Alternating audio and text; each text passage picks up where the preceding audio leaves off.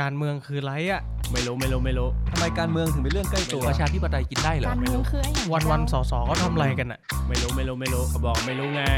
สวัสดีครับ ขอต้อนรับเข้าสู่รายการการเมืองเรื่องใกล้ตัว พอดแคสต์ที่จะมาทำให้การเมืองกลายเป็นเรื่องใกล้ตัวสำหรับทุกคน ผมสอสอเท้งนัตพงษ์เรืองปัญญาวุฒิ ผมสสเติ้ลวรภพคุริยโรธทำไมการเมืองถึงเป็นเรื่องใกล้ตัว ถ้าอยากรู้มาติดตามฟังพวกเรากันนะครับ สวัสดีครั ส บ วัสดีครับ ยินดีต้อนรับสู่รายการการเมืองเรื่องใกล้ตัวนะครับ EP ที่ 52 52 ครบหนึ่งปีพอดี ครบหนึ่งปี ชื่อตอนผีกินข้าวไฟ ครับ แต่ก่อนเข้าสู่รายการวันนี้อ่าเรามีของอยากมาขายครับ อะไรครับพี่ วันนี้เรามีโปรดิวเซอร์คนใหม่นะครับ มาช่วยเราทำรายการนะครับ เราจะเห็นว่าวันนี้รูปแบบการจัดรายการเราเนี่ยจะดูโปรเฟชชั่นอลมากขึ้น สนุกสนานมากขึ้นอ่าแล้ แล้ว ว เรา ตอนที่ 52 แล้วเพิ่งเพิ่งมาทำ เพิ่งมาทำ ทำมา 50กว่าตอนแล้ว โอเค มันต้องมีพัฒนาการกันบ้าง อ่า เออโอเค ก็วันนี้นะฮะก็นอกจากจะเดี๋ยวท่านผู้ฟังทุกท่านติดตามชมรายการไปกับพวกเราจะได้ร่วมเล่นร่วมสนุกเราจะมีของเล่นใหม่ๆให้ทุกคนช่วยกันเล่นนะ อีกอย่างหนึ่งที่สำคัญก็คือ ต่อไปรายการเราจะมีเวลาออกอากาศประจำแล้ว ทุกวันพฤหัส ทุกวันพฤหัสหนึ่งทุ่มตรงครับ อ่ะห้ามเดียวนะ ห้ามเบี้ยวไม่เบี้ยว ถ้ามีอุบิเหตุจริงๆอย่างเช่นเอ่อติดภารกิจในสภานะก็อาจจะขยับมาวันศุกร์บ้างหรือขยับไปอาทิตย์หน้าเลย แต่เราจะไม่ม่วงเหมือนแต่ก่อนละนะครับโปรดิวเซอร์คนใหม่เราสั่งมานะฮะรายการก็จะได้มีท่านผู้ฟังคอยติดตามได้รู้เวลาได้นะครับ ทุกพฤหัสเย็น ใช่ทุกพฤหัสกลางคืนหัวค่ำสวัสดีคุณพัชชัยนะครับอ่า สวัสดีครับ ก็ทุกท่านคอมเมนต์มาได้ตลอดทั้งรายการนะครับ วันนี้เราจะมาคุยเรื่องค่าไฟกันแบบเจาะลึกสวัสดีคุณสนุปี้นะครับนี่เห็นไหมมีแฟนรายการเราติดตามกันเข้ามาเรื่อยๆ จริงๆ ช่วงนี้นี่เติ้ลเขาแบบว่าป๊อปปูล่ามากนะครับท่านผู้ฟัง คือออกสื่อตลอดเวลานี่ก็เพิ่งไปออกมาใช่ไหมล่าสุดไปออกที่ไหนมา ก็มีเวิร์กพอยต์เขาสัมภาษณ์ Workpoint เรื่องค่าไฟนี่แหละครับ อืม เพราะว่าวันนี้แหละ อืม ที่เราจะต้องจ่ายค่าไฟแพงขึ้นแล้ว อืม เป็นเดือนวันแรกก็คือเดือนกันยาเขาจะขึ้นค่าไฟนะครับ รัฐบาลเขาขึ้นค่าไฟ ครับสวัสดีคุณพีชสวัสดีทุกคนนะครับ ก็เดี๋ยวมาติดตามฟังกันว่ามันเกิดจากอะไรแล้วมีทางแก้อะไรได้บ้างนะครับ ก็เมื่อกี้เราแนะนำไปแล้วนะรูปแบบรายการใหม่เดี๋ยวเรามาดูกันดีกว่าว่ามีอะไรบ้างนะครับ ก็เริ่มกันเลยดีกว่าถามถามแรกก่อนว่า ทุกท่านคิดว่าค่าไฟที่บ้านของทุกคนเนี่ยแพงไหมอ่า อ่า แต่ จ่าย เราจะ จ่ายอยู่ทุกเดือนคิดว่าแพงกันไหม เออ แพงขึ้นไหม อ่า ได้รู้สึกหรือเปล่า เพราะเขาขึ้นค่าไฟไป ครับ หลายรอบแล้ว ใช่ ต้องบอกว่าขึ้นมาตั้งแต่กลางปีที่แล้วนี่สามรอบแล้ว ครับ คือขึ้นทุกรอบเอาง่ายๆ ขึ้นทุกๆ 4 เดือน ครับวิธีการร่วมสนุกครับก็ใครที่คิดว่าแพงนะฮะก็กดไลค์นะครับแพงเวอร์เกิน ใครที่คิดว่าเอ้ยก็ไม่เท่าไหร่ก็ลองกดเลิฟมานะค ค รั รั บบ เราก็จะได้ดูโพลกันแบบสดๆได้ อ่า นะ แพงเวอร์กดไลค์ เออ ก็ไม่นะ กดเลิฟ เออ อ๋อโอเค เราเราเราจะไม่มีกดโกรธนะไม่มีไม่ไม่ไม่ไม่นะเดี๋ยวมันจะดูแบบว่า engagement ไม่ดีนะครับ ครับสวัสดีคุณนัทนะนะครับ สวัสดีครับพี่นัทครับ นี่พิมพ์มาด้วยแพงโคตรครับแพงโคตรกดกดปุ่มไลค์มาด้วยนะครับนี่ทุกท่านหลายๆคนกดมาแล้วนะครับ ผมเห็นขึ้น อืมถามว่าแล้วแล้ว เมื่อกี้น้องพีมก็มา สวัสดีน้องพีมครับ อ๋อสวัสดีน้องทีมครับ ถามว่ามันมันคำว่าแพงนี่ประมาณเท่าไหร่เติ้ลเติ้ลคิดว่าอย่างอย่างตอนที่เติ้ลอภิปรายนี่ เสียอยู่ต่อเดือนประมาณเท่าไหร่ รอบนี้เขาขึ้นมาเนี่ยห้าเกิน 5 บาทละ เกินห้าบาทแล้ว ใช่ครับ อืม ครับ ก็คือ 5 บาทต่อหน่วยนะ อืม นี่คือแพงที่สุดในประวัติศาสตร์ อืม อ่า ครับ ก็โอ้โหนี่ของของผมจอนี่ Facebook นะครับ ขึ้นให้ดูสดๆ นี่ตรงนี้เห็นปุ่ม engagement ขึ้นมาแล้วทุกคนช่วยกันร่วมสนุกเข้ามานะครับ พอดีในไลฟ์สดมันจะไม่เห็นเนาะนะครับ แต่ว่าถ้าดูในใครที่ติดตามชมทาง Facebook จะเห็นอยู่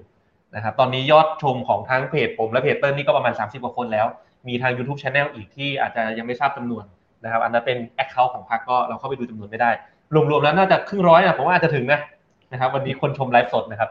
ไปคำถามต่อไปดีกว่านะหลาย ๆ คนกดไลค์เข้ามาเพียบเลยบอกว่าค่าไฟแพงเวอร์รู้ไหมทำไมค่าไฟถึงแพงแหม่โอ้โหวะวารายนี่ไม่ใช่หน้ามาเลยฮะจริงๆเป็นทีมงานหลังบ้านเรานี่เองนะ เอาไม่แพงครับใช้ไฟออฟฟิศ เอาใช้ไฟออฟฟิศ จริงๆนี่เอา เอาเรื่องจริงมาล้อเล่น เอา นะ เรื่องจริงมาล้อเล่นนะเอาค่าไฟออฟฟิศเอาเอาค่าไฟออฟฟิศไปขุดบิตคอยน์ด้วย สวัสดีคุณไมตรีนะครับ โอเคคำถามที่สองครับท่านผู้ฟังมาร่วมสนุกกันดีกว่า รู้ไหมทำไมค่าไฟถึงแพงนะ อ่า ดูดีกว่าว่าติดตามการอภิปรายของเต้นหรือเปล่า รู้กดว้าว อ่ารู้กดว้าว ถ้าไม่รู้ เอ๊ะ อีโมชันนี้เรียกอะไร เลิฟบอกไม่ใช่เลิฟ เรียกว่าอะไรไม่รู้ ไม่รู้เหมือนกัน ครับนะก็ครับถามผมว่าอะถ้าทำไมค่าไฟถึงแพงเป็นเพราะอะไรเชื้อค่า เชื้อเพลิงหรือเปล่าน้ำมัน เอ มัน อ แพง น้ำมันแพงไงมีสงค ราม เออใช่ไหมพี่ ก็คิดว่าอย่างนั้นก็อาจจะใช่ ส่วนหนึ่ง อืม อ่ะให้เฉลยเฉลยเลยคือส่วนเดียว ครับ ครับผมก็คือที่เขาอ้างว่าค่าไฟขึ้นเนี่ย อืม ก็ถูกต้อง อืม ว่ามันมีส่วนของว่าน้ำมันมันแพงสงคราม ครับ อ่าพอน้ำมันแพงก๊าซธรรมชาติแพง ครับ เราใช้ก๊าซธรรมชาติมาผลิตเอ่อไฟฟ้ามันก็แพงตาม อืม แต่เป็นเพียงแค่ส่วนเดียว อืม อ่ะ เป็นแค่ส่วนเดียวเท่านั้น ใช่ครับ จริงๆต้องผมว่าต้องดูอย่างนี้นะคำว่าแพงไม่แพงเนี่ยบางคนบอกอยู่ที่เชื้อเพลิง แต่เชื้อเพลิงเวลามันขึ้นมันกระทบทั่วโลก ใช่ ถูก ค ไหม รับ เพราะฉะนั้นที่จริงเวลาเราจะดูว่าค่าไฟบ้านเราแพงกว่า ที่มันควรจะเป็นไหมอะมันก็ต้องไปคอมเพลกับประเทศหลายๆประเทศเพื่อนบ้านด้วยโอเคแหละอาจจะมีหลาย ๆ ปัจจัยถูกไหมเดี๋ยวมาดูกันนะครับเราจะค่อยๆไล่ไปทีละสเต็ปเนาะเมื่อกี้มีเอ่อแฟนรายการเราเข้ามาทักทายอีกแล้วนะครับ ก็ส่งคอมเมนต์นะครับกันมาได้เรื่อยๆนะครับมีอะไรเราก็จะได้ถามตอบกันในระหว่างรายการได้เลย แล้วจริงๆไอ้คำว่าที่บอกว่าเฮ้ยมันไม่ได้เกี่ยวกับค่าเชื้อเพลิงอย่างเดียวเต้น ครับ แล้วตกลงมันเป็นเพราะอะไร อืมโอเค คือต้องบอกกันว่าไฟฟ้าที่การไฟฟ้าเขาคิดเงินกับเราเนี่ย อืม เขาคิดจากอะไรเขาคิดจากก็คือต้นทุนของเขานั่นแหละ อืม ก็คือต้นทุนของเขาทั้งหมด ครับ เท่าไหร่ อืม เขาก็มาบวกเอ่อเป็นคิดเป็นค่าไฟ อืม ใช่ไหมครับแน่นอนเมื่อเชื้อเพลิงมันราคาขึ้น อืม เขาก็มาปรับราคาเรา ครับ ใช่ไหมครับเขาจะเรียกว่าปรับค่า FT ถ้าใครเคยได้ยินอยู่ อืม FT ก็คือว่าต้นทุนเชื้อเพลิงของระบบที่มันเปลี่ยนแปลงไป อืม ใช่ไหมครับเพียงแต่ว่าในไส้ในต้นทุนทั้งหมดของเขาเนี่ย ผมเข้าไปดูยิ่งก็พบว่าเอ้ยมันมีก้อนบางก้อนเนี่ยที่เราไม่ควรจะต้องเสีย อืม อ่ะก้อนแรกเนี่ยผมคิดว่าอาจจะได้เคยได้ยินเยอะคือ เรามีโรงไฟฟ้าเนี่ยมากเกินไป จริงเหรอ เออ ทำไมไฟบ้านผมยังตกอยู่เลยอะ เฮ้ยแฟนพี่อยู่แถวไหนเขตบางแคหรือเปล่า ก็ยังตกอยู่นะก็ยังตกอยู่ จริงๆจริงๆต้องบอกว่าเราเหมือนเขาในหลักระบบไฟฟ้าเนี่ย อืม เขาดูว่าในในความต้องการใช้ไฟสูงสุด อืม อ่ะก็คือของของเราเนี่ยประมาณอ่าตั้งตั้งเลขกลมๆแล้วร้อยหน่วย อืม แต่เรามีโรงไฟฟ้าเนี่ยที่สามารถผลิตได้เนี่ยร้อยห้าสิบสี่หน่วย อืม ก็คือเรามีเกือบครึ่งหนึ่งอะเรามีเกินโรงไฟฟ้าเกินที่เราใช้เนี่ยครึ่งหนึ่ง อืม อ่ะแต่ประเด็นก็คิดว่าหลายคนอาจจะคิดว่าเฮ้ยโรงไฟฟ้าที่มันเกินเนี่ยก็ไม่เป็นไรนี่ใช่ไหม อืม แต่ต้องบอกว่าไอ้โรงไฟฟ้าที่เกินเนี่ยกลายเป็นว่าเราเนี่ยผู้ใช้ไฟฟ้าเนี่ยต้องจ่ายเงินให้กับเอกชนกลุ่มทุนพลังงานโรงไฟฟ้าด้วย อืม อ่ะเพราะว่าเรารัฐเนี่ยเป็นคนอนุญาตให้เขาสร้างโรงไฟฟ้า อืม แล้วทุกๆโรงไฟฟ้าที่เราสร้างเนี่ย อืม รัฐไปทำสัญญาไว้ อืม อ่าว่าไม่ว่าคุณจะเดินเครื่องหรือไม่เดินเครื่องเนี่ย อืม การไฟฟ้าก็จะจ่ายยินดีจ่ายค่าไฟค่าความพร้อมจ่ายไฟ อืม ให้กับเอกชน อืม อ่ะแล้วการไฟฟ้านั้นอ่ะก็มาเอาต้นทุนนั้นอ่ะ อืม มาใส่อยู่ในต้นทุนระบบค่าไฟแล้วก็มาคิดกับประชาชน อืม ดังนั้นเนี่ยยิ่งเรามีโรงไฟฟ้าเกินเยอะ อืม เราก็ต้องจ่ายให้กับเอกชน ที่ไม่ได้เดินเครื่องเนี่ยเยอะตามไปด้วย อืม นะครับซึ่งอันเนี้ยผมก็มีอภิปรายไม่ไว้วางใจพลเอกนายพลเอกประยุทธ์ อืม ในฐานะที่เป็นประธานคณะกรรมการนโยบายพลังงานแห่งชาติ ครับ ที่เป็นคนอนุมัติให้มีการสร้างโรงไฟฟ้าอย่างแบบเนี้ย อืม เยอะเกินความจำเป็นเนี่ย อืม เอ่อซึ่งทำให้เราเหมือนเสียค่าไฟเกินความเป็นความจำเป็นเนี่ยไปหนึ่งสลึง อืม อ่ะ ม ก็คือนึกไว้ง่ายว่าทุกทุกทุกบินไฟฟ้าเนี่ยฟังแล้วมันเล่าแล้วมันเจ็บปวดนะ อืม ทุก ๆ หน่วยที่เราไฟฟ้าที่เราจ่ายไปเนี่ย อืม เราจ่ายให้กับกลุ่มทุนพลังงานไฟฟ้า อืม โดยที่เขาไม่ต้องเดินเครื่องเนี่ยหนึ่ง อืม สลึง อืม อ่ะอันนี้ก็ก้อนหนึ่งละที่ว่ามันคือทำให้นอกจากเชื้อเพลิง อืม ก็มีส่วนที่ว่านโยบายรัฐเนี่ย อืม ไปเอื้อประโยชน์ให้กับกลุ่มทุนด้วย ครับ เมื่อกี้ผมเหมือนได้ยินคร่าวๆเนาะว่าเออโอเคแหละ ประเทศไทยผลิตไฟฟ้าเกิน ใช่ครับ ประมาณกี่เปอร์เซ็นต์เอาตรงนี้ก่อน 54เปอร์เซ็นต์ 54เปอร์เซ็นต์ ใช่ ความหมายก็คือสมมุติเราต้องการไฟร้อยหน่วยอาทิตย์ต่างนะแค่ร้อยหน่วยเนี่ยตอนนี้เราผลิตประมาณ 150กว่าหน่วย ใช่ครับ โอ้โหแล้วมีหนำซ้ำเมื่อกี้ที่เติ้ลบอกก็คือ ไอ้ที่ผลิตเกินเนี่ยไม่ใช่ว่าโรงมันหมุนตลอดนะไอ้ที่เกินเนี่ยโรงไฟฟ้าเขาก็ไม่หมุนด้วยไม่เดินเครื่องด้วย ไม่เดินเครื่อง แถมไม่เดินเครื่องแล้วยังต้องจ่าย อ่ะก็อธิผมอธิบายบางคนนึกไม่ออกว่า 54เปอร์เซ็นต์มันเยอะแค่ไหน อืม ก็คือโรงไฟฟ้าเรามีโรงไฟฟ้าขนาดใหญ่และเอกชนเนี่ย อืม ครึ่งหนึ่งเนี่ยไม่เดินเครื่องเลยไม่ได้วันเดียว อืม แต่ได้เงิน แต่ได้เงิน 2,000 ล้านบาททุกเดือน ก็ เออเงินจากเราเนี่ยแหละครับ ฟังแล้วเล่าแล้วเจ็บปวดเนาะ ถามว่าสัญญาณนี้มาจากไหน สัญญาณนี้มาจาก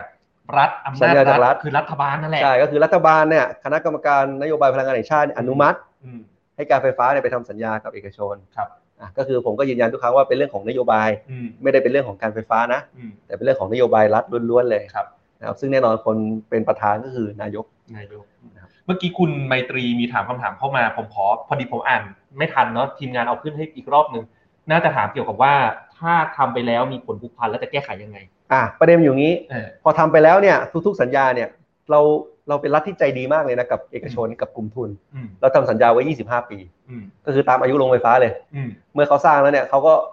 ทุกอย่างก็ไม่มีความเสี่ยงเลย ครับ ก็คือเขาเรียกว่าผมเลยเรียกว่าเป็นสัญญาประกันกำไรไงคือประกันกำไรให้เอกชน อืม ไว้เลย อืม ว่าทุกทั้ง 25 ปีเนี่ยเขาจะได้กำไร อืม ดังนั้นเนี่ยมันก็เลยว่ายิ่งอนุมัติเยอะมันก็ยิ่งผูกพันเรายาวขึ้นนะครับ อืม ถามว่าแก้ไขยังไงมันมี 2 ประเด็น อันดับแรกเนี่ยก็เจรจาให้เลื่อนหรือลดค่าใช้จ่ายตรงนี้ ใครจะยอมอ่ะผมเป็นนายทุน อ่ะ ได้ แต่ สัญญาไปแล้ว รัฐบาลอินโดนีเซียเขาทำเขาทำได้ ทำยังไง เขาก็เจรจาเขาก็พูดตรงๆ อ๋อ เออแล้วผมคิดว่ามันมีในในสัญญาเนี่ย อืม คือต้องบอกว่าโดยธรรมชาติของในการทำสัญญากับรัฐเนี่ย อืม เป็นมันเป็นไปไม่ได้อยู่จริงกว่าเป็นไปได้ยากที่เอกชนเนี่ยเขาจะสามารถทำตามเงื่อนไขได้ทุกข้อ อืม ดังนั้นเนี่ยก็ต้องเป็นหน้าที่ของรัฐบาลเนี่ยแหละ ไปนั่งเอาการสัญญามากลาง เข้าใจแล้ว แล้วก็ คือ มาดูว่าอะไรที่จะพอต่อรองได้บ้าง เข้าใจคือเอาอำนาจพูดง่ายๆคือเล่นแง่ leverage นะ อ่า ถ้าคุณไม่ ไม่ ยอม มันมันเรียกว่าเจรจาต่อรอง เจรจาต่อรอง แต่สุดท้ายมันทำเพื่อประโยชน์ประชาชนไง เข้าใจเข้าใจ อ่ะ แต่ด้วยความที่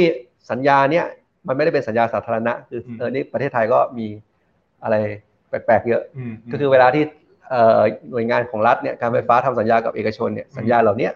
ไม่ได้เปิดสู่สาธารณะ เอ้ยแต่ผมเหมือนผมจำถ้าผมจำไม่ผิดเนี่ยพรบข้อมูลข่าวสารทาง ใช่ ราชการปัจจุบันฉบับปัจจุบันน่ะสัญญา ถูกต้อง สัมปทานบังคับให้เปิดอยู่แล้ว ถู นะ กต้อง แต่เขาก็ยังอ้างว่ามันคู่ค้าในสัญญาคู่ค้าไม่ได้บอกว่าต้องให้ตกลงกันเนี่ยมันมันยัง ยังไงเนี่ย มันยังมีเรื่องที่ไม่ต้องทำไม่ได้ทำกฎหมาย ไม่ได้ยังยังเหมือนกับว่าอ้าง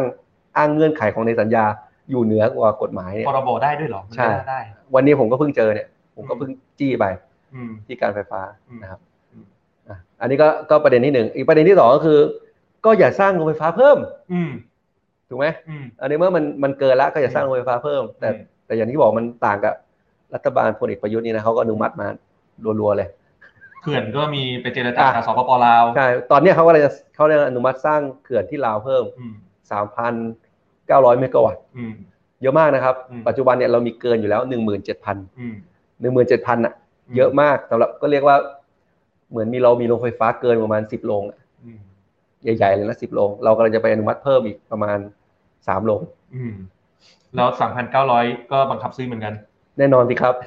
เราเป็นรัฐที่ใจดีกับกลุ่มทุน แต่ว่าโหดร้ายกับประชาชน เดี๋ยวจะหาว่าเราไปผูกเรื่องโยงเข้ากับกลุ่มทุนหรือเปล่านะครับ อื จ ม ริงๆเนี่ยเรามีตัวเลขหนึ่งนะครับ ที่เป็นตัวเลขข้อเท็จจริงนะไม่ได้กล่าวหานะ ไม่มีการกล่าวหาใดๆทั้งสิ้นนะฮะท่านผู้ฟังเนื่องจากเราไม่ได้อภิปรายไม่ไว้วางใจไม่มีเอกสิทธิ์นะครับ ก็ชวนท่านผู้ฟังทุกท่านคิดไปพร้อมกับเรา แต่เรามีตัวเลขจริง ๆ ที่เป็นตัวเลขสาธารณะที่เขาพับลิชหรือเผยแพร่อยู่แล้วนะฮะจริง ๆ ก็มีตัวเลขที่น่าสนใจครับเดี๋ยวอาจจะให้ทีมงานช่วยเอากราฟกราฟหนึ่งขึ้นเนอะ ข่าวล่าสุดที่อยู่ดีๆ ก็เอ่อเราปกติจะมีการจัดอันดับมหาเศรษฐีกันอยู่นะในประเทศเรานะครับจากฟอ b บ้างจากอะไรบ้าง อยู่ดีก็มีชื่ เรื่อง ใหม่ บังเอิญ เรื่องบังเอิญ อ่ามีเรื่องบัง โผล่ขึ้ เอิ น ญ มานะฮะก็แต่เราก็เนี่ยให้ทีมงานไปลองทำข้อมูลศึกษาย้อนหลังด้วย เพื่อให้เห็นเทรนด์น่ะอยู่ดีๆ มันโผล่ขึ้นมาเลยไม่ได้มันต้องเห็นเทรนด์แนวโน้มค่อยๆขึ้นมาถูกไหมฮะ ครับ ก็ลองดูนะฮะตอนนี้ก็เอ่อชื่อล่าสุดนะฮะก็จะเป็นเส้นสีฟ้าอ่อนๆนะฮะที่เราจะเห็นแนวโน้มค่อยๆขึ้นมาตั้งแต่ปี 2017 ปี 2017 ก็คือ 5 ปีที่แล้ว อ่า ครับ นะฮะประมาณปี 6061 ก็เป็นก็เลยเกิดเจ้าสัวคนใหม่ขึ้นมา อ่า เจ้าสัว 6061นี่ไทม์ไลน์มันเกิดอะไรขึ้นเต้นช่วงนั้น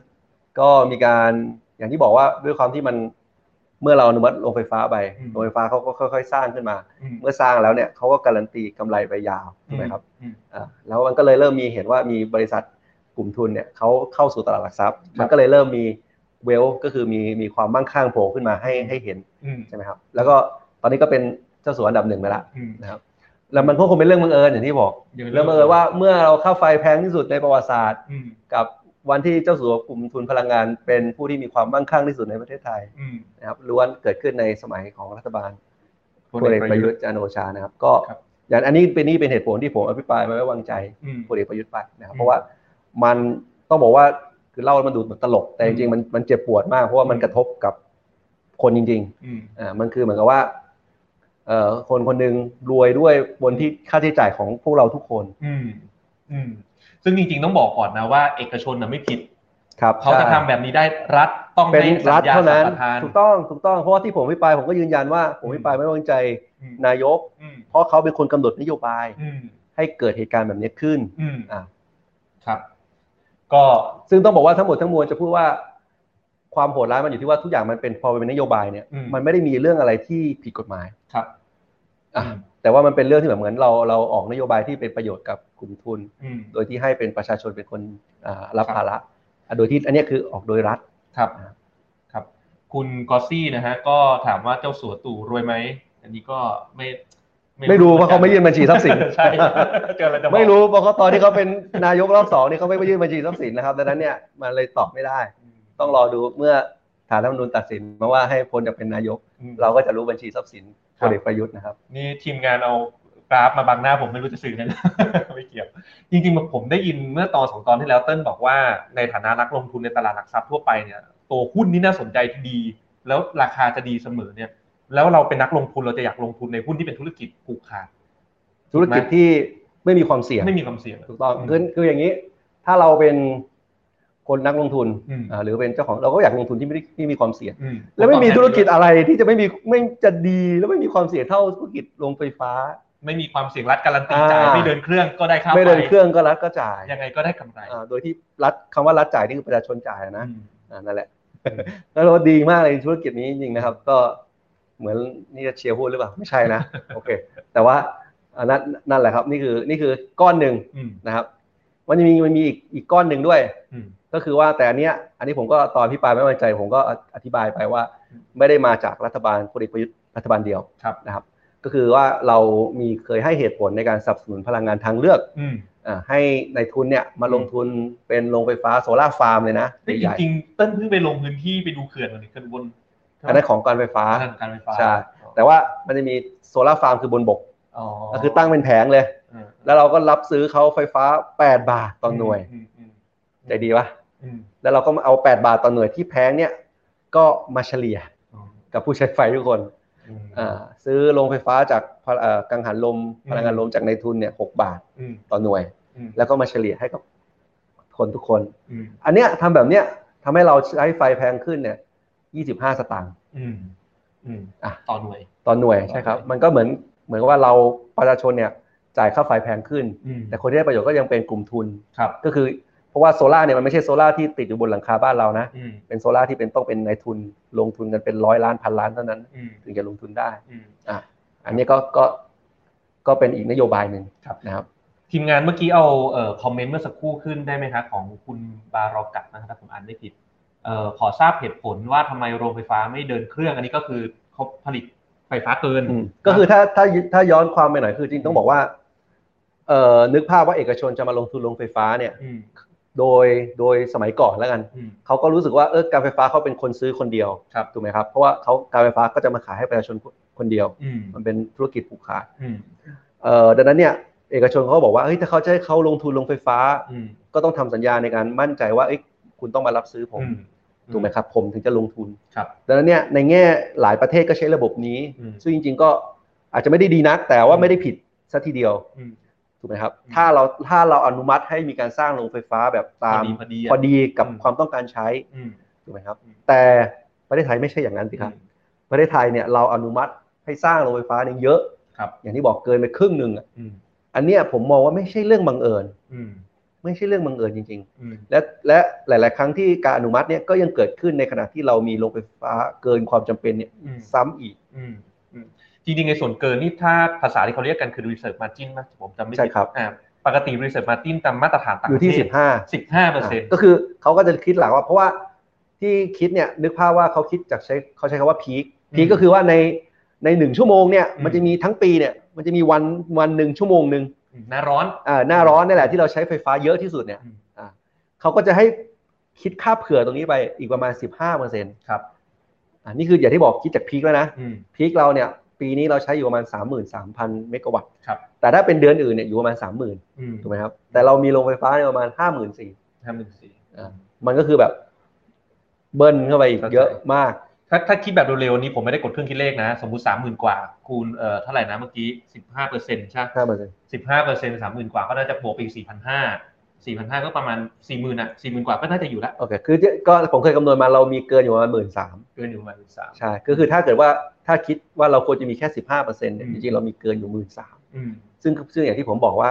เอ๊ะมันเรื่องบังเอิญเหรอ อืม ที่เราอนุมัติให้สร้างเยอะจะเป็นหมื่นสามพัน อืม เมกะวัตต์เนี่ย คุณ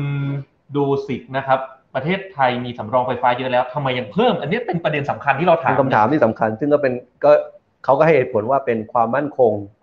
ทางพลังงาน ซึ่งจริง ๆ ต่างประเทศเนี่ย อ่า เสร็จมามาจิ้นนี่เขาบอกเป็นความมั่นคงทางพลังงานคือ 15%ไม่ใช่ 54% ครับ ก็ผมก็อธิบายมันคือ ความเหตุผลอ้างความมั่นคงทางพลังงาน อืม เพื่อความมั่งคั่งของกลุ่มทุน ซึ่งเราก็ไม่รู้นะ บนบนค่าใช้จ่ายของประชาชน เราก็ไม่รู้ว่าเขาไปยึดโยงกันยังไง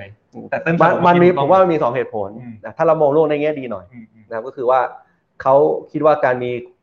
เกินเยอะๆเนี่ยเขาบริหารง่าย อืม อ่ะคือเหมันก็ยังไงก็ไม่โดนด่า อืม เพราะว่าไฟนิดไฟอาจจะเหมือนกับตกทั้งประเทศเนี่ยอาจจะไม่ได้เห็น อ่าแบล็คเอาไม่มี เอ่อเพราะว่าเรามีเกินเยอะไงเขาก็บริหารจัดการง่ายว่าจะซื้อจากอะไร อืม แต่คำว่าบริหารจัดการง่ายเนี่ยง่ายของของราชการไง อืม แต่มันเป็นต้นทุนของเรา อันนั้นคือคิดในแง่ดีนะ อันนี้คิดแง่ดีนะ คิดในแง่ดี คิดในแง่ดีว่า คิดในแง่ดี มันไม่ใช่นโยบายที่เอื้อประโยชน์ให้กลุ่มทุน อ่า อ่าแต่ว่า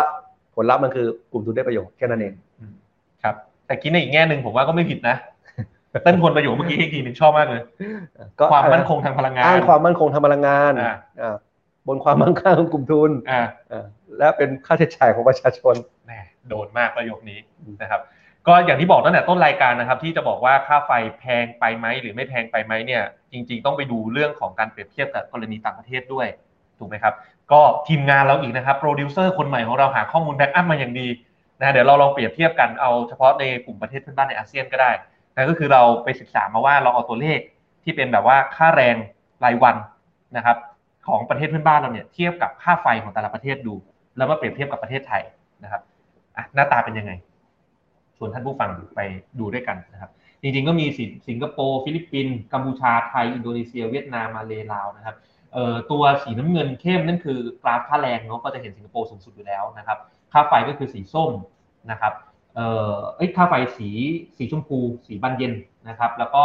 เอ่ออัตราส่วนระหว่างค่าแรงต่อค่าไฟก็คือสีส้มนะครับ จริงๆจะถามว่าถ้าเราจะดูแบบเนี้ยแปลกราฟแบบง่ายๆเลยนะ จะดูว่าภาระที่เป็นค่าไฟฟ้าของประชาชนในแต่ละประเทศเนี่ยมากหรือน้อยดูจากความถ่างของกราฟระหว่างสีน้ำเงินกับสีบานเย็น ยิ่งถ่างมากแปลว่าได้ค่าแรงเยอะค่าไฟถูก แปลว่าประชาชนจ่ายค่าไฟได้ได้ได้ไหวอะภาระน้อย แต่ถ้าประเทศไหนที่ค่าแรงต่ำแล้วค่าไฟแพงเก็บน้อยๆเนี่ยแสดงว่าโหหาเงินมาทั้งวันจ่ายค่าไฟไม่กินเลยหมดแล้ว ใช่ครับ ถูกไหมอันนี้คือวิธีอ่านกราฟเนาะทีนี้เราก็เลยไปแปลงให้ง่ายขึ้น เหมือนทำงานวันหนึ่งเพื่อเอามาจ่ายค่าพัดลม เพื่อเพื่อเพื่อเพื่อเพื่อเหมือนมาเพื่อจ่ายค่าพัดลมค่าเปิดเปิดแอร์ตอนนอนตอนกลางคืนอะไรอย่างเงี้ย ครับ ก็นะ อืมผมว่าไปดูไปดูกราฟอีกตัวหนึ่งดีกว่านะฮะมันจะเปรียบเทียบได้เห็นง่ายกว่าอันที่ทีมงานเตรียมมา ตัวเนี้ยก็คือเขาย่อยออกมาให้แล้วนะครับจากความหมายที่ผมพูดเมื่อกี้ก็คือใช้วิธีการย่อยว่า งั้นเอาค่าแรงต่อวันเนี่ยมาหารด้วยเอ่อค่าไฟต่อหน่วยไปเลย ความหมายก็คือวิธีการเปรียบเทียบคือพูดง่ายถ้าเราหาทำงานหาเงินหนึ่งวันมันเนี่ยเราจะจ่ายค่าไฟได้กี่หน่วยนะครับ ซึ่งวิธีการหารแบบเนี้ยในตัวเองเนี่ยมันก็จะกำจัดพวกเกี่ยวกับเรื่องของแบบเอ่อค่าครองชีพที่ไม่ที่เหลื่อมล้ำกันในแต่ละประเทศออกไปแล้ว เพราะเราใช้ค่าไฟของประเทศนั้น กับค่าแรงของประเทศนั้นมาเปรียบเทียบกันนะครับ เราก็จะเห็นได้ว่าเนี่ยผมว่ามันก็ค่อนข้างสอดคล้องกับระดับพัฒนาการประเทศระดับหนึ่งนะสิงคโปร์มาก่อนนะฮะดีสุดกราฟยิ่งสูงไปลว่ายิ่งดี สิงคโปร์มาเลอินโดไทยเหมือนเรากำลังโดนอินโดแซงไปหรือเปล่านะแล้วก็เรียงด้วยเมียนมาลาวเวียดนามลงมาเรื่อย คือถ้าเป็นคนอินโดตอนเนี้ยจริงๆคุณภาพชีวิตรายได้ ถ้าถ้าเขามาจ่ายค่าไฟเนี่ย ๆ อืม จะดีกว่าประเทศไทย อืม ถูกไหม ใช่ อ่ะ นะครับ ก็ ก็อันนี้แหละครับเป็น เป็ เป็น น อินโดแซงไปแล้ว อินโดแซงไปแล้วนะ โอ ฮะ เคโอเคเราเราต้องไปแข่งกับเวียดนามแล้วนะ ต่อต่อไปเราแล้ว นั่นแหละ ก็ก็ก็เป็นสิ่งที่สะท้อนให้เห็นว่าเออจริง ๆ แล้วเนี่ยมันมันมันแพงกว่าชาวบ้านเขาจริง ๆ นะครับ นะครับเมื่อเปรียบเทียบกับอีกหลาย ๆ ประเทศนะฮะก็เออผมว่ามีตัวเลขอย่างอื่นที่อยากแสดงไหมประประวัติแต่ก่อนว่าค่าไฟต่อหน่วยประมาณเท่าไหร่นะฮะถ้าทีมงานมีเอาขึ้นได้นะครับ เดี๋ยวตอนนี้ผมจะชวนเอ่อท่านผู้ฟังคุยไปก่อนนะครับ มีคอมเมนต์อะไรก็ส่งเข้ามาได้เรื่อยๆ ครั นะ บ ฮะ ก็สวัสดีครับน้องโมลิ อืม อ่ามีสวัสดีครับ คุณวรนารี อืม อ่าว รนารีนะใครนะคุณคุณ คุณคุณ คุณคุณดูว่าอยู่สภาจริงหรือเปล่า โอเคครับ ก็เอ่อเรื่องของแนวทางแก้ไขเมื่อกี้จริงๆเติ้ลก็มีบอกไปบ้างนะ อืม ใช่ครับ จริง ๆ มันมีต้องบอกว่าเหตุเหตุผลที่ค่าไฟแพงเนี่ย ผมเล่าระหว่างรอคอมคำถามแล้วกัน อืม มันมีอีกก้อนหนึ่งจริง ๆ ไปเอามาเนี่ยก้อนนี้ก้อนใหญ่ด้วยนะ อืม ก็คือว่าต้องเกริดก่อนว่า เรามีคือไฟฟ้าของเราร้อยหน่วยเนี่ย อืม ประมาณ 55 หน่วยแล้วกัน อืม ใช้ไฟฟ้าที่เชื้อเพลิงก็คือก๊าซธรรมชาติ อืม ทีนี้เนี่ย เมื่อก๊าซธรรมชาติในเอ่อโลกมันแพง ครับ อ่ะเขาก็จะเป็นเหตุผลว่าทำไมเราขึ้นค่าไฟ อืม ถูกไหมครับ แต่พอไปดูไส้ในเนี่ย อืม ผมก็พบข้อจริงข้อเท็จจริงหนึ่งที่น่าตกใจ ครับ ก็คือว่าเอ๊ะจริง ๆ เรามีก๊าซธรรมชาติเนี่ย เพียงพอในการผลิตไฟฟ้านะ อืม อ่ะก็คือสมมติเรามีใช้อยู่ประมาณวันละ 4,800 ล้านลูกบาศก์ฟุตแล้วกัน ครับ ไอ้ก้อนเนี่ย60%เนี่ยเอ่อใช้ผลิตไฟฟ้า อืม เราก็สามารถหาผลิตเอ่อก๊าซธรรมชาติในอ่าวไทยเนี่ย อืม ได้เท่ากันเลย อืม ประมาณ 60%เท่ากัน อืม เพียงแต่ว่าก๊าซธรรมชาติในอ่าวไทยเราเนี่ยมีกลุ่มทุนพลังงานเนี่ยเขาจัดสรรไปให้อุตสาหกรรมใช้ก่อน อืม นะเขาก็ไปใช้ไปเผาเป็นเชื้อเพลิงเขา อืม ในโรงงาน อืม อ่ะหรือไปทำเป็นเม็ดพลาสติก อืม ปิโตรเคมี อืม อ่ะพอก๊าซธรรมชาติเราถูกอุตสาหกรรมแย่งใช้ อืม มันก็ไม่พอผลิตไฟฟ้าถูกไหมครับ อืม เราก็เลยต้องไปซื้อก๊าซจากต่างประเทศ ซื้อค่าต่างประเทศ เออ มา ที่ที่ ปั่นเดืด พอมันแพงไงแล้วพอมันแพงปุ๊บมันก็เลยทำให้ต้นทุนค่าไฟเราเนี่ยแพงตามไปด้วย อืม ถ้าเราบอกว่าเอาเราเอาก๊าซธรรมชาติในอ่าวไทยเนี่ยมาให้ประชาชนผลิตไฟฟ้าใช้ก่อน อืม เพราะว่าคือต้องมันมันคือหลักการแบบนี้ว่า อืม ก๊าซในอ่าวไทยเนี่ยมันคือทรัพยากรของประชาชนทุกคน อืม มันไม่ใช่ของกลุ่มทุนพลังงานที่จะไปจัดสรรอะไรได้ก่อน อืม หลักการนี้มีเหตุผลถูกไหม อืม อ่ะดังนั้นเนี่ยค่าไฟเนี่ยถ้าเอามาก๊าซธรรมชาติในอ่าวไทยมาผลิตไฟใช้ก่อนเนี่ย อืม มันจะถูกลงเป็นอีกสามสลึงนะ สามสลึงเลย สามสลึง นี่คือจากการหุงต้ม ใช่ใช่ อืม เอ้ยจากจากก๊าซธรรมชาติ จากการธรรมชาติ แล้วพอก๊าซหุงต้มมันเป็น LPG อ่า อีกตัวหนึ่ง ครับ นะครับเอ่ออันเนี้ยก็ก็น่าสนใจว่าต้องบอกว่าฝ่ายนโยบายถ้าถามว่าไม่รู้รู้ไม่รู้ประเด็นนี้ไหม อืม ไม่ใช่นะ อืม เขาก็รู้เอ่อว่าก๊าซธรรมชาติในอ่าวไทยเนี่ยมันอาจจะค่อย ๆ น้อยลง อืม แต่ว่าไอ้ขนาดค่อย ๆ น้อยลงเนี่ยเขาก็ยังไม่เปลี่ยนการจัดสรร อืม ก็คือยังให้อุตสาหกรรมเนี่ยยังใช้อยู่ อืม ขาดเหลือเท่าไหร่ก็ให้โรงไฟฟ้าเนี่ยไปซื้อก๊าซนำเข้าเอา อืม นี่คือนี่คือนโยบาย อืมเมื่อกี้คุณอ่างเปาเพิ่งเข้ามานะครับก็สวัสดีแล้วก็คุณนนททีเองเนี่ยเมื่อกี้ก็มีคำถามมาด้วยว่ามีปัจจัยอะไรบ้างที่เป็นค่าไฟแพง ครับ เมื่อกี้เติ้ลก็บอกแล้วถ้าเป็นก๊าซธรรมชาตินี่คือสามสลึง อ่ะก็พูดง่ายๆคือถ้าให้สรุป อืม ทุกหน่วยที่เราจ่ายไปเนี่ย อืม แต่ว่าคำสรุปผมมันอาจจะโหดร้ายนะ อ่ะ ทุกหน่วยที่เราจ่ายไปเนี่ย ครับ หนึ่งสลึงเราจ่ายให้กับกลุ่มทุนโรงไฟฟ้า ที่มีสัญญาผูกขาด เอ่อที่ไม่ได้เดินเครื่อง ที่ไม่เดินเครื่อง แต่ต้องจ่าย อืม อีกหนึ่งสลึงให้กับกลุ่มทุนพลังงานทางเลือก อืม ที่เขาตั้งโรงไฟฟ้าโซล่าร์โรงไฟฟ้าลมในอดีต อืม ครับ อีกสามสลึงให้กับกลุ่มทุนพลังงาน อืม ที่เขาเอาก๊าซธรรมชาติในอ่าวไทยเนี่ยไปขายให้กับอุตสาหกรรมก่อน อืม อ่ะถ้าถามว่าแก้ยังไงก็อย่างที่บอกว่าเอ่อก้อนแรกแก้ด้วยเจรจา แล้วก็อย่าเพิ่งสร้างโรงไฟฟ้าเพิ่ม อืม กรณีสองก็เช่นเดียวกันว่าเราไม่ควรจะทำแบบเดียวกันเพิ่มก็คือไปซื้อพลังงานทางเลือกแพง แล้วก็มาเฉลี่ยทุกคน ครับ ซึ่งรัฐบาลนี้เขาก็กำลังทำอยู่กับโรงไฟฟ้าขยะอุตสาหกรรม ร้อย แล้วก็ บาท ก้อนที่สามก็คือเปลี่ยนนโยบายว่าให้ก๊าซธรรมชาติในอ่าวไทยเนี่ยมาใช้กับผลิตไฟฟ้า อืม อย่างน้อยก็ให้ครัวเรือนใช้ก่อน อืมอื ถูกไหมครับเพราะว่าไฟฟ้าเนี่ยมันมันต้องบอกมีอุตสาหกรรมก็มีใช้ อืม อ่ะครัวเรือนก็ใช้ด้วย อืม อย่างน้อยเนี่ยก๊าซธรรมชาติในอ่าวไทยก็ควรจะมาให้ครัวเรือนใช้ก่อน อืม ถูกไหมครับ อืม อันเนี้ยได้ลดอีกประมาณสามสลึง อืม แล้วก็ถามว่าถ้าใกล้ๆทำอะไรได้อีก อืม ผมก็เจออีกก้อนหนึ่งถ้า อืม หลายคนก็อาจจะสงสัย อืม พี่เทพอาจจะไม่รู้ด้วยซ้ อืมว่า ำเฉลี่ยแล้วเนี่ย อืม ครัวเรือน อืม ค่าไฟต่อหน่วยที่ครัวเรือนใช้เนี่ย อืม แพงกว่าที่กิจการขนาดใหญ่ ใช้นะ ฮะ ค่าไฟโดยเฉลี่ย ราคาเนี่ย ค่าไฟต่อหน่วยเก็บ ค่า กับ ไฟ บ้าน โด เรื ย อ เฉลี่ย น แล้วนะ อ่า เออ เก็บกับบ้านเรือน ครัวเรือนเนี่ยจ่ายแพงกว่า อืม ห้าสิบตังค์นะ เหรอ เออ แปลว่าคนทำโรงงาน กิจการขนาดใหญ่อะเขาใช้คำว่ากิจการขนาดใหญ่อาจจะเป็นห้างก็ได้ อ่าอ่า อ่ะอาจจะเป็นห้างอะไรเนี่ย ใช้ถูกกว่าเราใช้ถูกกว่าครัวเรือนใช้เนี่ยห้าสิบตังค์ เหตุผล behind logic นี้มันคืออะไรนะ อ่ะวันนี้ผมก็เพิ่งถามถามการไฟฟ้ามาวันนี้มีกรรมธิการ อืม เขาก็เหตุผลว่ามันมีสองสามประเด็น อืม อ่ะประเด็นแรกก็คือว่าเรามีเสนอเรื่อง interruptible rate ก็คืออตัวแปลก็คือว่ากิจการขนาดใหญ่เนี่ยการไฟฟ้าจะบอกว่าเฮ้ยถ้ามันมีปัญหาเนี่ยผมจะตัดการใช้ไฟของกิจการขนาดใหญ่ก่อน อ๋อ อ่าดังนั้นเนี่ยก็เลยค่าไฟเขาเลยถูก อืม แต่ว่าอย่าลืมข้อเท็จจริงที่ว่า อืม เรามีโรงไฟฟ้าเกิน อืม ดังนั้นเนี่ยเหตุการณ์นี้เนี่ย ไม่เกิด มั ขึ้ น แน่น มัน อน มันไม่เกิดมานานละ อืม ถูกไหมครับแล้วเนี่ยเขาก็เลยได้ใช้ค่าไฟถูก อืม แล้วก็มีอีกเหตุผลหนึ่งก็คือว่าพอโรงไฟฟ้าขนาดใหญ่เนี่ยเอ่อเขาใช้อัตราเรทที่ว่าเป็น peak off peak อืม peak ก็คือเวลากลางวันแพงหน่อยเพราะ อืม คนใช้ไฟเยอะ อืม กับกลางคืนค่าไฟก็จะถูกหน่อยเพราะคนใช้ไฟน้อย ครับ อ่ะซึ่งกลายเป็นว่าพอเขาเฉลี่ยแล้วเขาอะไรจะได้ได้ได้ถูก อืม แต่พอเป็นครัวเรือนเนี่ย อืม โดย default คือโดยธรรมชาติเนี่ย อืม มันจะเป็นอัตราก้าวหน้า อืม ก็คือว่ายิ่งใช้มากค่าไฟยิ่งแพง อืมอืม อ่ะก็คือเพื่อบอกว่าเฮ้ยก็ก็ไม่อยากให้ครัวเรือนใช้เยอะ อืม ใช้ไฟก็เลยจ่ายแพงขึ้น อืม แต่อุตสาหกรรมก็ไม่คิดอย่างนี้นะ อืม ตลกดี เออ ก็ตลกดีนะผมผมดูแล้วฟังแล้วก็ ก็คือโอเคผมมันมันมันก็อาจจะอธิมันมีเหตุมาเขาอธิบายมาแบบนี้ อืม เหมือนจะมีเหตุผล อืม แต่ผมว่าผลลัพธ์มันก็อธิบายประชาชนแบบเนี้ยไม่ได้ อืม นึกภาพถ้าเราเป็นคนกำหนดนโยบายแล้วเรา อืม ปล่อยให้เป็นแบบนี้ อืม แล้วผมมาอธิบายประชาชนแบบนี้ว่าธุรกิจขนาดใหญ่ใช้ค่าไฟถูกกว่าครัวเรือนใช้ห้าสิบตังค์ อืม เอ้ยมัน อืมไม่ make sense อะมัน มันดูแบบ อืม เอ้ยเราเป็น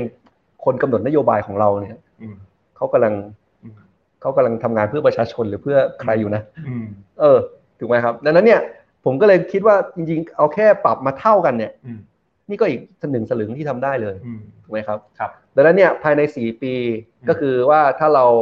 ปรับให้อ่าครัวเรือนกับธุรกิจขนาดใหญ่เท่ากัน ครับ ซึ่งจริงๆครัวเรือนถูกกว่ายังมีเหตุมีผลเลย อ่า ถูกไหมครับอันเนี้ยี่ห้าตังค์ ครับ กับว่าเอาก๊าซธรรมชาติในอ่าวไทยมาผลิตไฟฟ้าให้ครัวเรือนใช้ก่อน อืม ผมว่า 1 บาทลดได้ ลดได้หนึ่งบาทต่อหน่วย หนึ่งบาทลดได้นะครับ ครับ อยู่ที่นึกแต่ว่าเป็นนโยบายล้วนๆนะ ม อันนี้ต้องต้องพูดอีกครั้งหนึ่งซึ่งก็ไม่ใช่เรื่องเป็นเรื่องที่ผมก็จะพยายามสื่อสารสะท้อนออกไปก็ ถ้าใครอยากให้ค่าไฟถูกลงก็ช่วยกันรณรงค์ ครับ ได้ครับ ครับ เมื่อกี้ผมเห็นคอมเมนต์แวบๆให้ทีมงานเอาขึ้นอีกทีได้ไหมฮะที่บอกว่าเกี่ยวกับสไตล์การอภิปรายของสสวรพงศ์แหมอันนี้ชอบเป็นส่วนตัวพิเศษเขาบอกเขาชื่นชมเขาบอกว่าเป็นดาวดวงใหม่แน่นอน คือปรับสไตล์ก็ขอบคุณนะครับ แต่ว่าเขาอาจจะหมายถึงว่าต้องปรับปรุง ซึ่งก็โอเคเข้าใจได้ ไม่ไม่ ก็ยอม ไม่ รับครับ ไม่ที่เอาวันนี้ขึ้นอยากถามคุณดารินีว่าอยากให้เติ้ลอภิปรายแบบใครครับรังสีมันโรม หรือว่าอยากให้ไปเป็นกายนัทชา หรืออยากให้เป็นแบบไหนครับ สามารถคอมเมนต์เข้ามาได้นะฮะ เป็นแบบนาตพงศ์นี่แหละ ครับ ผมก็ดีแย่ไม่แพ้กัน ก็ขอบคุณนะครับ ครับ ไม่ขอบขอบคุณที่ที่ ที่คอมเมนต์ที่คอมเมนต์ าที่คอมเมนต์แล้วก็ที่เคยฟังด้วย ก็ขอบคุณครับ เอื้ออุตสาหกรรมนะครับ ขึ้นราคาเข้าของกำไรดูแลประชาชนด้วยครับคณะผู้บริหารประเทศครับ ครับแน่นอนครับก็ทุกอย่างที่เราพูดเราก็คิดเราก็มั่นใจว่าเอ้ยมันมันเป็นข้อเที่จริงทั้งหมด อืม แล้วก็ทำได้ อืม นะครับอย่างที่ผมบอกว่าเอ่ออย่างอะไรที่ทำไม่ได้อย่างที่ผมบอกว่าสมมติโซลาร์ฟาร์มที่เราซื้อในอดีตมา อันเนี้ยก็ยืนยันว่ามันน่าจะแก้ไม่ได้แล้วเพราะว่ามันไม่มีช่องอะไรให้ อืม ให้แก้คือถ้าเกิดว่าเราไปแก้เราก็ถูกเอ่อเอกชนฟ้องเสียค่าโง่ ครับ ถูกไหมครับ อันนี้ แต่ว่า อืม อัน เติ้ลๆ โอเคอันนี้ก็น่าคิดว่าบางทีอ่ะถ้าถ้าเรามีข้อมูลแล้วคือถ้าสัญญามันกลางออกมา อืม เราอาจจะประเมินได้ไงว่าเอ๊ะการช่วยประชาชนลดค่าไฟวันนี้ ครับ กับการที่ว่าเราถูกเอกชนฟ้องบางทีมันอาจจะคุ้มกว่าก็ได้นะ มันต้อง อืม มันต้องมันต้องเอาข้อมูลมากลางกันแล้วถึงจะตอบได้ อืม นะครับ อืมก็เหมือนคันลอสไปเลยยอมจ่ายเจรจาตอนนี้จบปุ๊บไม่ลดผูกพันระยะยาว อ่าใช่ครับ เมื่อกี้คุณปุ๊กขอคอมเมนต์คุณปุ๊กขึ้นอีกรอบครับทีมงานเกี่ยวกับเรื่องโซล่า อ๋อโอเค าอ่ะเติ้ลเล่าโซล่าหน่อยผมว่าเติ้ลก็มีของดีๆเล่าเพราะว่าผมกับเติ้ลคุยกันก่อนหน้านี้ นะ ก็รู้ว่าเกี่ยว จ บ ริงๆก็ มีประด็น ก็เห็นด้วยนะว่านโยบายโซลารูฟท็อปบนหลังคาเรือนประชาชนเนี่ยอย่างน้อยๆเนี่ยมันช่วยเหลือเอ่อลดค่าไฟของประชาชนได้ ครับ นะครับ จริง ๆ ที่ผมคิดไว้มันมันมีมันมีประเด็นเอาว่าพื้นฐานมันเติมอย่างนี้ก่อน อืม ถ้าเราติดโซลารูฟท็อป อืม บนหลังคาบ้านเราเนี่ยเมื่อเราไม่ใช้ใช่ไหมครับเมื่อเราออกมานึกภาพกลางวันเราออกมาทำงาน เราก็ อืม โซลาร์มันก็ผลิตไฟเราไม่ได้ใช้ อืม มันควรจะขายคืน อืม กับการไฟฟ้าได้ อืม เอ่อในต่างประเทศเขาเรียกเป็น net metering อืม ก็คือว่าเมื่อไม่ขายคืนมิเตอร์เราก็วิ่งกลับ อืม อาพอกลางคืนเรามาใช้แล้วมิเตอร์เราก็เดินหน้า อืม ถูกไหมครับ อืม ดังนั้นเนี่ยเมื่อสิ้นเดือนแล้วอย่างน้อยมันก็ลดภาระค่าไฟของเราลงไป อืม จากเดิมเราจ่ายไปอ่าหลายหลายหน่วยเราก็จะถูกลง อืม ถูกไหมครับเพราะว่ากลางวันเราอาจจะไม่ได้ใช้ไฟตลอดทั้งวัน แปลเป็นภาษาคนเข้าใจง่ายๆคำว่า net metering หมายถึงว่าราคาที่การไฟฟ้ารับซื้อและขายเราอ่ะจะเป็นราคาเดียวกัน อ่ะก็คือหักลบกลบกัน หักลบกลบกัน หักลบกลบกันก็คือเราใช้ไฟเท่าไหร่ อืม แล้วกลางวันเราขายคืนการไฟฟ้าเท่าไหร่ อืม ก็หักลบกลบกัน ซึ่ง อืม โดยครัวเรือนธรรมชาติเนี่ย อืม เราจะใช้กลางคืน อืม แล้วก็กลางวันเราก็ผลิตไฟแล้วก็ขายคืน อืม ถูกไหมครับ ครับ แต่ว่านโยบายของรัฐปัจจุบันเนี่ย อืม ไม่อนุญาต อืม ให้ทำแบบนี้ อืม ก็เป็นเรื่องที่ อืม ตลกเหมือนกัน ซึ่ง อืม จริง ๆ ต้องบอกว่าเออเป็นนโยบายรัฐบาลนะ อืม ที่น่าตกใจที่สุด อืม แต่ว่าเขาไม่ทำ อืมเขาไม่ทำก็คือโอเคแหละที่เราได้ยินข่าวว่าเขาเปิดให้มีการรับซื้อคืนโซลา อ่า รูฟท็อปเนี่ยก็พูด เขา ง่ายๆ เขาโอเค ไม่ต้องบอกว่าเขาไปรับซื้อคืน อืม แต่รับซื้ออีกราคา ราคาหนึ่ง อ่ะก็คือยินดีเขารับซื้อที่ราคา2บาท20 สองพันยี่สิบ เออซึ่งมันมันน้อยอ่ะถ้า อืม เทียบกับว่าที่เราต้องจ่ายกัน 4 บาทคนหน่วยทำไมเราไม่ขายสบาท4บาทคนหน่วยแล้วหักลบกบกัน อืม อ่า อืม คือถ้าเป็นถ้าเป็นอุตสาหกรรมใหญ่ ๆ เนี่ย อืม อ่ะเข้าใจได้ซื้ออีกอัตราหนึ่งได้เพราะเขาใหญ่ เพราะเขาเขาเหมือนกับปริมาณมันเยอะ ครับ แต่ครัวเรือนเนี่ยเราต้องออกแบบนโยบายให้มันช่วยเหลือลดภาระประชาชน อืม ถูกไหมครับอันเนี้ยอันนี้อันอันที่หนึ่ง อืม อันที่สองก็คือที่ที่เมื่อกี้มีเอ่อผู้ผู้ คอมเมนต์มา น่าสนใจเลยก็คือเฮ้ยรัฐช่วยเอ่อออกค่าติดตั้งครึ่งหนึ่ง อ๋อ อันนี้ก็น่าสนใจนะ แต่ผมว่าก็ก็อาจจะมาพ่วงกับสินเชื่อดอกเบี้ยถูก อืม เพื่อสำหรับให้ประชาชนติดโซล่าร์ไปเลย อืม เพราะว่าจริงๆแต่จริงๆทุกวันเนี้ยเอกชนเขาก็มีออฟเฟอร์นี้ไปแล้ว บางทีรัฐเข้ามาช่วยเนี่ย ผมว่ามันมันช่วยได้อีกเยอะ ค นะค รั รั บบ แล้วจริงๆอย่าลืมว่ายิ่งติดโซล่าร์เนี่ยมันคือพลังงานที่มันกระจายไปตามตามบ้านตามอะไรอยู่แล้วถูกไหมครับมันประหยัดค่าสายส่ง แล้วก็พลังงานสะอาดด้วย ครับ ครับ อืมจริงๆอาจจะเข้ามาช่วงท้ายๆรายการ แต่ว่าก่อนจะตัดรายการผมอยากพาทุกท่านทัวร์ไปอีกทัวร์หนึ่งนะที่ก่อนหน้านี้เติ้ลเขามีไปลงดูพื้นที่มานะครับของกฟผ ครับ นะครับ ก็ เกี่ยวกับเรื่องเขื่อน ใช่ที่ไปดูก็คือว่าการไฟฟ้าฝ่ายผลิตเนี่ยเขาก็มีสร้าง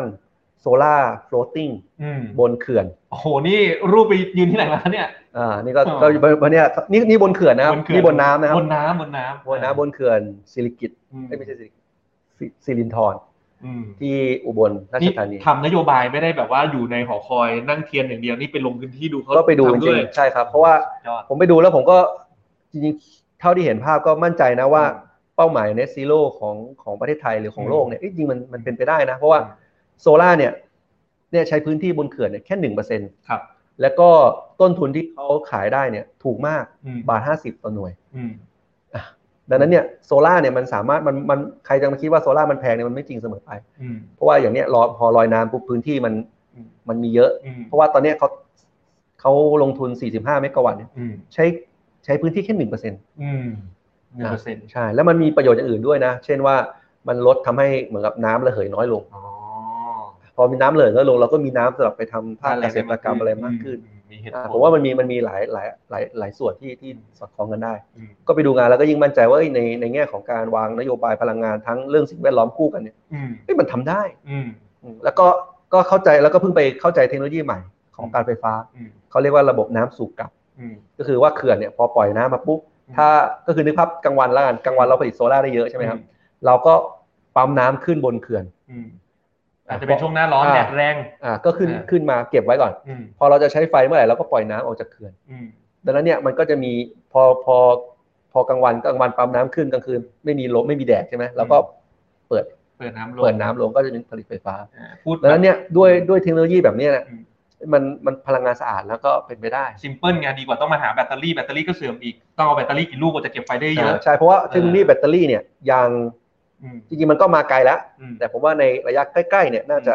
ดีขึ้นกว่านี้ อืม ก็คือผมคิดว่ามันเหมือนทุกทุกเทคโนโลยีแหละ อืม ถ้ามีคนใช้เยอะราคาก็ถูกลงก็จะมี อืม การใช้เงินเหมือนรถรถไฟฟ้า อืม ถูกไหมครับ ครับแต่ผมว่ามันมัน make sense นะกับการผลิตไฟฟ้าขนาดใหญ่เนี่ยถ้าเราจะเอาแบตมาสำรองไฟฟ้าปริมาณขนาดเนี้ยผมว่าอาจจะยาก แต่ว่ามันเป็นวิธีแบบ simple พูดในภาษาวิศวกรรมก็คือเปลี่ยนแบบเอาแบบพลังงานไฟฟ้าเนี่ยไปสำรองเป็นพลังงานสักก็คือดูดน้ำจากข้างล่างไปเก็บข้างบน ใช่ ถึงเวลาอยากใช้ก็ปล่อยพลังงานสักแปร ใช่ ผ่านตัว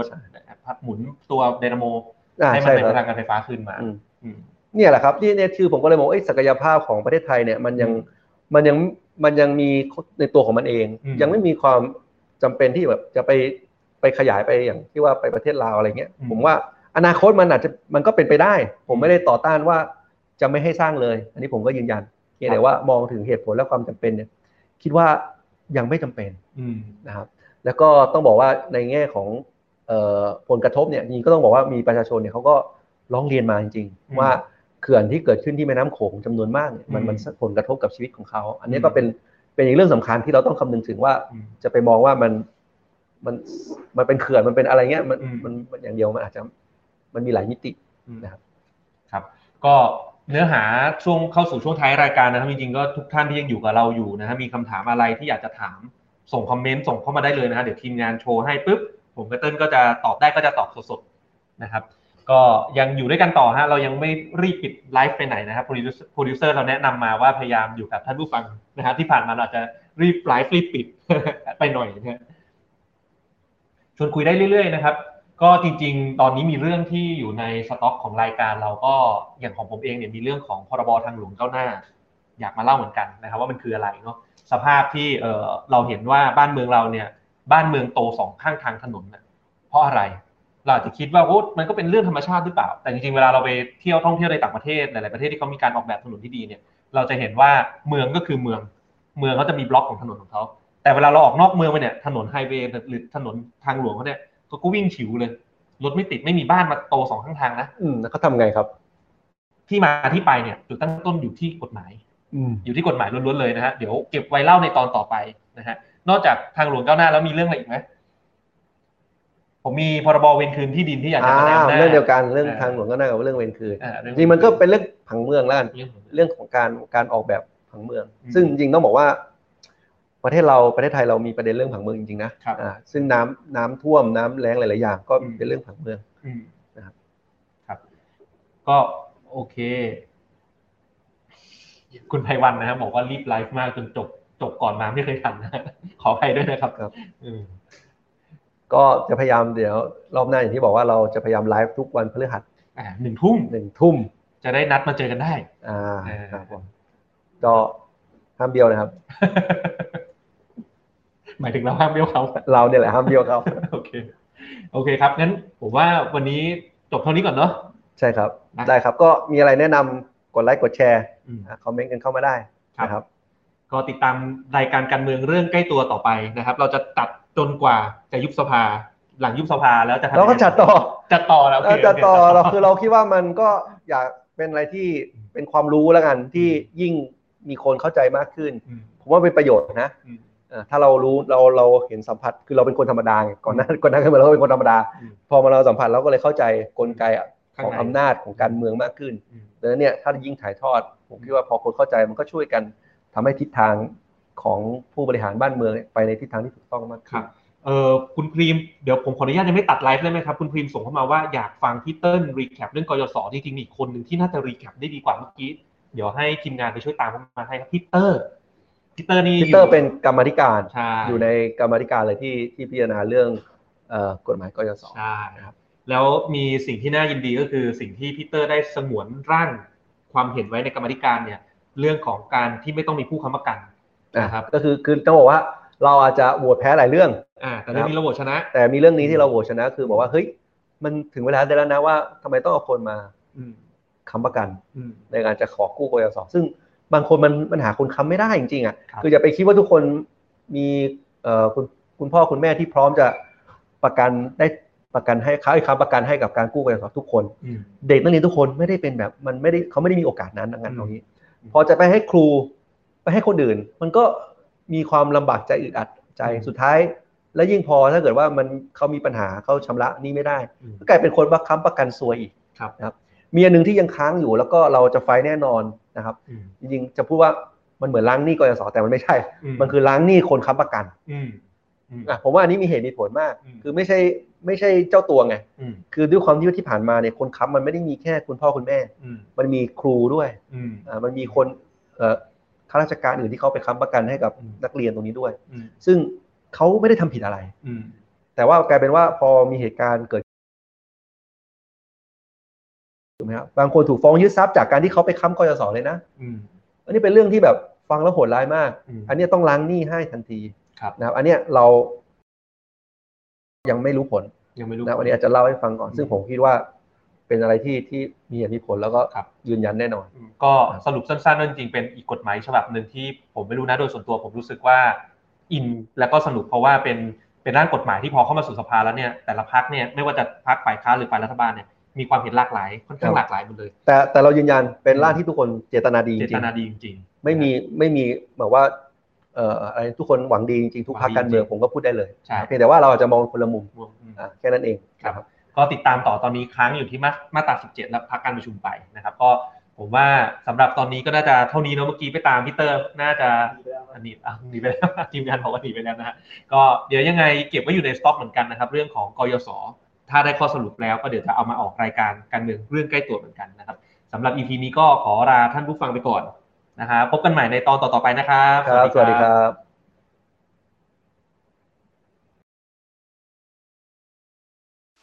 ถ้าอยากรู้ว่าทำไมการเมืองถึงเป็นเรื่องใกล้ตัว อย่าลืมมากดติดตาม กด subscribe เพื่อรับฟังรายการของพวกเราได้ที่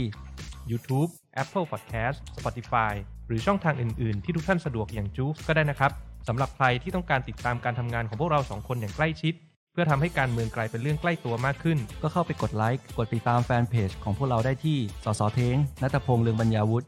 และสสเติ้ลวรภพวิริยโรธ แล้วพบกันใหม่ใน EP หน้า สวัสดี ส ค วั รั ส บ ดีครับ